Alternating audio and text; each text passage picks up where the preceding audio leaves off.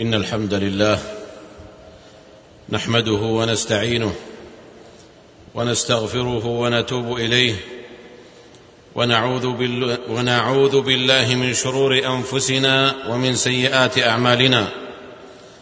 من يهده الله فلا مضل له ومن يضلل فلا هادي له. وأشهد أن لا إله إلا الله وحده لا شريك له. وأشهد أن محمدا عبد الله ورسوله.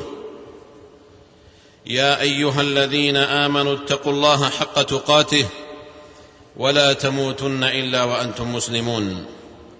يا أيها الناس اتقوا ربكم الذي خلقكم من نفس واحدة وخلق منها زوجها وبث منهما رجالا كثيرا ونساء واتقوا الله الذي تساءلون به والأرحام إن الله كان عليكم رقيبا.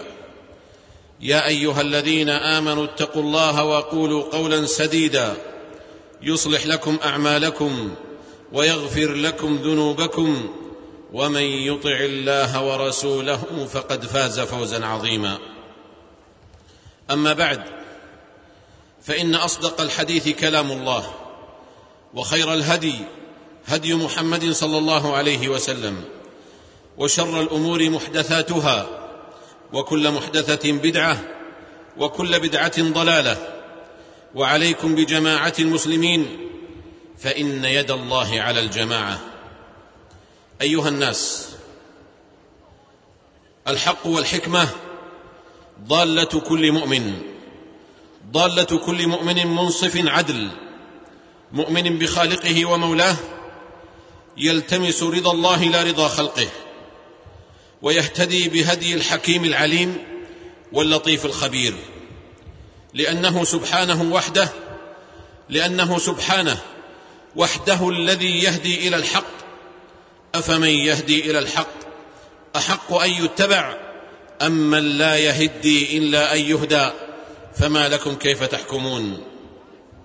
معيار الحق والعدل عند هذا المؤمن الصادق عند هذا المؤمن الصادق وضابط الاتباع والانقياد عنده قول الله جل وعلا عن أمثاله ربنا آمنا بما أنزلت واتبعنا الرسول فاكتبنا مع الشاهدين.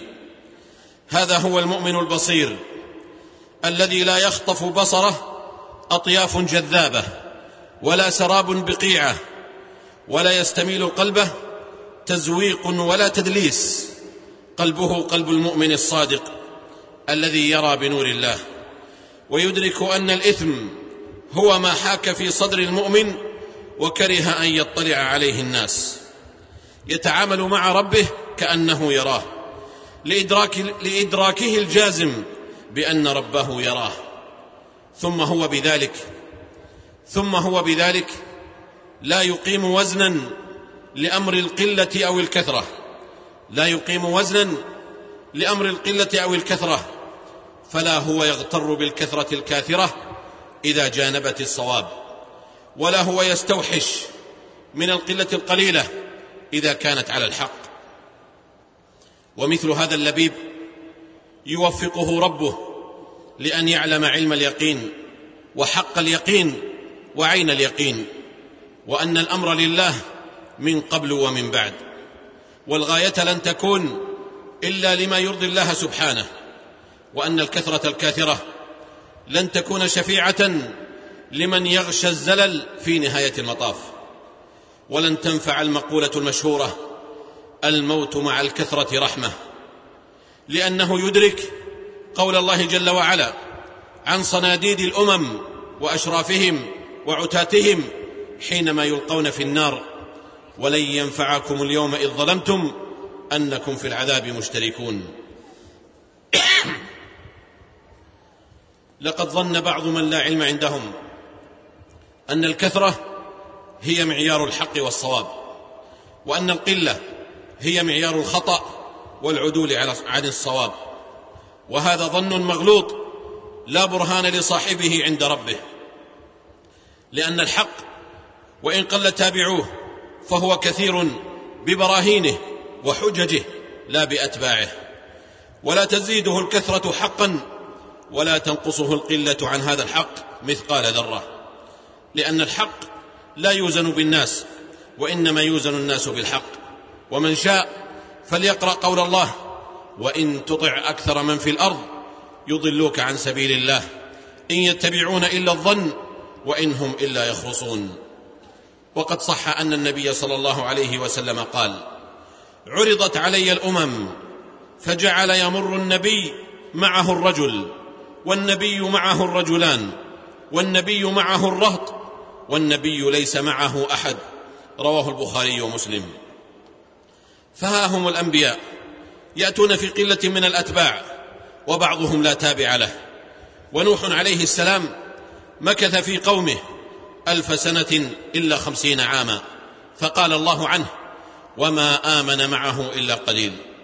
فلم تكن هذه القلة دليل نقص في نبواتهم ورسالاتهم كما أن كثرة خصومهم وسواد مخالفيهم لم تكن دليلا على أنهم على الحق ولم تمنعهم من كونهم على الباطل.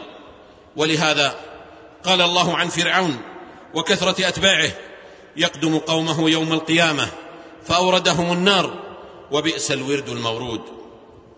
وإن من المؤسف حقا أن تكون حجة كل مقصر مفرط مفرط في جنب الله هي أن أكثر الناس يفعلون كذا أو يقولون كذا أو يعتقدون كذا. معيارهم الوحيد هو ما يفعل هو ما يفعله الكثرة الكاثرة من الناس لا ما هو الحق والدليل. وهذه حجة فرعونية وهذه حجة فرعونية قد أبطلها الله سبحانه في ذكر حوار موسى مع فرعون حينما دعاه إلى توحيد خالقه فقال له فرعون فما بال القرون الأولى؟ أي ما بال الكثرة الكاثرة من الأمم السابقة؟ أهم على ضلالة وأنت على الهدى؟ قال أجئتنا لتخرجنا من أرضنا بسحرك يا موسى. إن من كان هذا صنيعه فهو أخرق مأفون إمعة لا استقلال له إنما هو غر سلم قياده للعدو لا للرشد وأرجع بصره للكم لا للكيف. وقد قال ابن مسعود رضي الله عنه لا يكونن أحدكم إمعة تقول إنما أنا مع الناس إن اهتدوا اهتديت وإن ضلوا ضللت ألا ليوطنن أحدكم نفسه على إن كفر الناس ألا يكفر فالمؤمن الصادق عباد الله لا تغرره كثرة الناس ولا أن يكون لها رواج في التصحيح والتخطئة وادعاء أن ما عليه الكثرة هو الصحيح وما عليه القلة هو الباطل. ولقد أحسن ابن قتيبة رحمه الله في وصف, في وصف مثل هذا حيث قال والناس أسراب طير يتبع بعضها بعضا. ولو ظهر لهم من يدعي النبوة مع معرفتهم بأن رسول الله صلى الله عليه وسلم خاتم الأنبياء أو من يدعي الربوبية لوجد على ذلك اتباعا واشياعا. انتهى كلامه رحمه الله.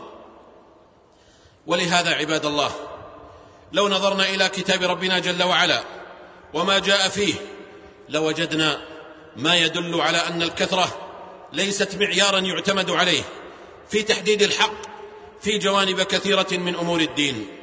ففي الجانب الإيماني قال الله سبحانه وما أكثر الناس ولو حرصت بمؤمنين وفي جانب الحق وقبوله يقول سبحانه لقد جئناكم بالحق ولكن أكثركم للحق كارهون وفي جانب القتال والدفاع يقول أيضا ولن تغني عنكم فئتكم شيئا ولو كثرت وأن الله مع المؤمنين. ويقول ويوم حنين إذ أعجبتكم كثرتكم فلم تغن عنكم شيئا. وفي جانب الشكر يقول جل شأنه اعملوا آل داود شكرا وقليل من عبادي الشكور. وفي جانب المعاملات المالية يقول سبحانه وإن كثيرا من الخلطاء ليبغي بعضهم على بعض إلا الذين آمنوا وعملوا الصالحات وقليل ما هم.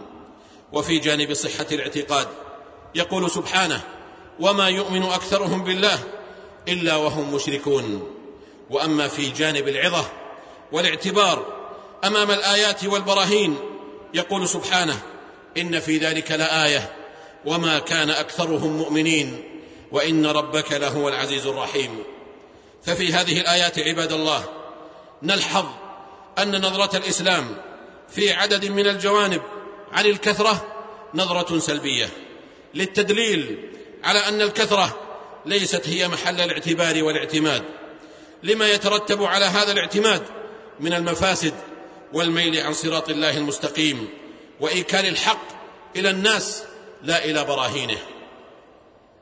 وفي الوقت نفسه نجد أن الإسلام لم يهون من شأن القلة وربما مدحها في مواضع كثيرة أو أن أصحاب القلة أو كان أصحاب القلة ممن مدحهم الله في كتابه لبيان, أي لبيان أنك أيها المؤمن كثير بإيمانك وإن كنت وحدك.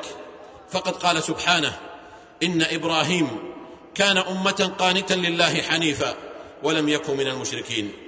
وفي جانب الإيمان قال سبحانه ثلة من الأولين وقليل من الآخرين.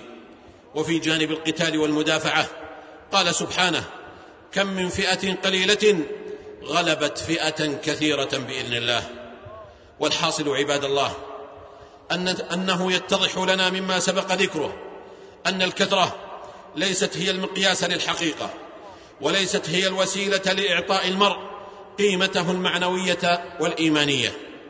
وفي الوقت نفسه قد تحمد الكثرة حينما لا تتجاوز حدودها حينما لا تتجاوز حدودها المعتبرة شرعا وربما وافقت الهدف المنشود كما في ثناء الباري سبحانه وتعالى على من ينفقون اموالا كثيرة في سبيل الله وللفقراء والمساكين واليتامى وابن السبيل. وفي المقابل ندرك أن القلة جاءت في مواطن كثيرة في مقام المدح الإلهي لأن لأنها التعبير الصادق عن رفض الانسياق وراء الأكثرية التي خيل لها أن كثرتها تجعلها هي الأحق والأصوب. ولذا لم تكن القلة في الأتباع ولا القلة في المال ولا القلة في القتال مانعة الانبياء عن وصفهم أنهم أهل الحق والصواب الذين استحقوا الثواب والنصر والتمكين أمام كثرة خصومهم وسواد أعدائهم. وما ضر أبا بكر رضي الله عنه أن كان معه الحق في قضية قتال المرتدين وهو واحد بنفسه كثير بالحق. وما ضر أحمد بن حنبل أن كان معه الحق في فتنة القول بخلق القرآن وهو واحد بنفسه كثير بالحق. ما أكثر الناس لا بل ما أقلهم الله يعلم أني لم أقل فندى إني لأفتح عيني حين أفتحها على كثير ولكن لا أرى أحدا ولقد صدق رسول الله صلى الله عليه وسلم حيث يقول إنما الناس كالإبل المئة لا تكاد تجد فيها راحلة رواه البخاري ومسلم بارك الله لي ولكم في القرآن والسنة ونفعني وإياكم بما فيهما من الآيات والذكر والحكمة. قد قلت ما قلت إن كان صوابا فمن الله وإن كان خطا فمن نفسي والشيطان وأستغفر الله إنه كان غفارا.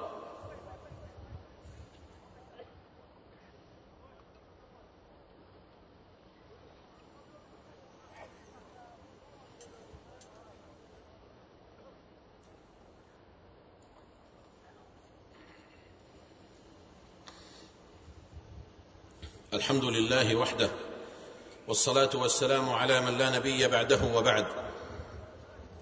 فاتقوا الله عباد الله واعلموا أنه بالحق قامت السماوات والأرض. فاتبعوا الحق وأهله حيث كانوا. وتذكروا قول علي رضي الله عنه لا تزيدني كثرة الناس لا تزيدني كثرة الناس حولي عزة ولا تفرقهم عني وحشة. فلا تستوحشوا في طريق الهدى لقلة من يسلكه. ثم اعلموا عباد الله أن الله سبحانه بين في كتابه حال أكثر الناس في قوله ولكن أكثر الناس لا يعلمون وأكثرهم لا يعقلون ولكن أكثر الناس لا يؤمنون ولكن أكثر الناس لا يشكرون وقال أيضا وإن كثيرا من الناس لفاسقون. وما ذاك عباد الله إلا لأن العلم يتبعه العقل وما يعقلها إلا العالمون. ومن علم فقد عقل ومن عقل آمن فشكر ونأى بنفسه عن الفسق والانحراف. ولذا فإن من وقع في الفسق فإن ذلك بسبب نقصان واحد من هذه الأمور إما عدم العلم أو عدم العقل أو عدم الإيمان أو عدم الشكر وهذا كله محبط للثبات والفلاح لأن هلاك الأمم إنما يكون بالفسق المقصي للعلم والعقل والإيمان والشكر. وإذا أردنا أن نهلك قرية أمرنا متر فيها ففسقوا فيها فحق عليها القول فدمرناها تدميرا. وتوافر العقل والعلم وتوافر العقل والعلم والإيمان والشكر يولد ولا شك قيمة مطلقة تتمثل في النصح والإصلاح للحفاظ على كيان الأمة. وما كان ربك ليهلك القرى بظلم وأهلها مصلحون. أم نجعل الذين آمنوا وعملوا الصالحات كالمفسدين في الأرض؟ أم نجعل المتقين كالفجار؟ كتاب أنزلناه إليك مبارك ليدبروا آياته وليتذكر أولو الألباب. هذا وصلوا رحمكم الله على خير البرية وأزكى البشرية. محمد بن عبد الله صاحب الحوض والشفاعة فقد أمركم الله بأمر بدأ فيه بنفسه وثنى بملائكته المسبحة بقدسه وايه بكم أيها المؤمنون فقال جل وعلا يا أيها الذين آمنوا صلوا عليه وسلموا تسليما. اللهم صل وسلم وزد وبارك على عبدك ورسولك محمد صاحب الوجه الأنور والجبين الأزهر. وارض اللهم عن خلفائه الأربعة أبي بكر وعمر وعثمان وعلي وعن سائر صحابة نبيك محمد صلى الله عليه وسلم وعن التابعين ومن تبعهم بإحسان إلى يوم الدين وعنا معهم بعفوك وجودك وكرمك يا أرحم الراحمين. اللهم أعز الإسلام والمسلمين. اللهم أعز الإسلام والمسلمين. اللهم أعز الإسلام والمسلمين. واخذل الشرك والمشركين. اللهم انصر دينك وكتابك وسنة نبيك وعبادك المؤمنين. اللهم فرج هم المهمومين من المسلمين ونفس كرب المكروبين واقض الدين عن المدينين واشف مرضانا ومرضى المسلمين. برحمتك يا أرحم الراحمين. اللهم آمنا في أوطاننا وأصلح أئمتنا وولاة أمورنا واجعل ولايتنا في من خافك واتقاك واتبع رضاك يا رب العالمين. اللهم وفق ولي أمرنا لما تحبه وترضاه من الأقوال والأعمال يا حي يا قيوم اللهم أصلح له بطانته يا ذا الجلال والإكرام. اللهم أصلح اللهم أصلح أحوال إخواننا المسلمين في سائر الأوطان. اللهم كن لإخواننا المسلمين المضطهدين في دينهم في سائر الأوطان. اللهم انصرهم في بورما وفي سوريا وفي بلاد المسلمين. يا رب العالمين. اللهم عجل لهم بالنصر والفرج واجعل شأن عدوهم في سفال وامره في وبال. يا ذا الجلال والإكرام. ربنا آتنا في الدنيا حسنة وفي الآخرة حسنة وقنا عذاب النار. سبحان ربنا رب العزة عما يصفون وسلام على المرسلين وآخر دعوانا أن الحمد لله رب العالمين.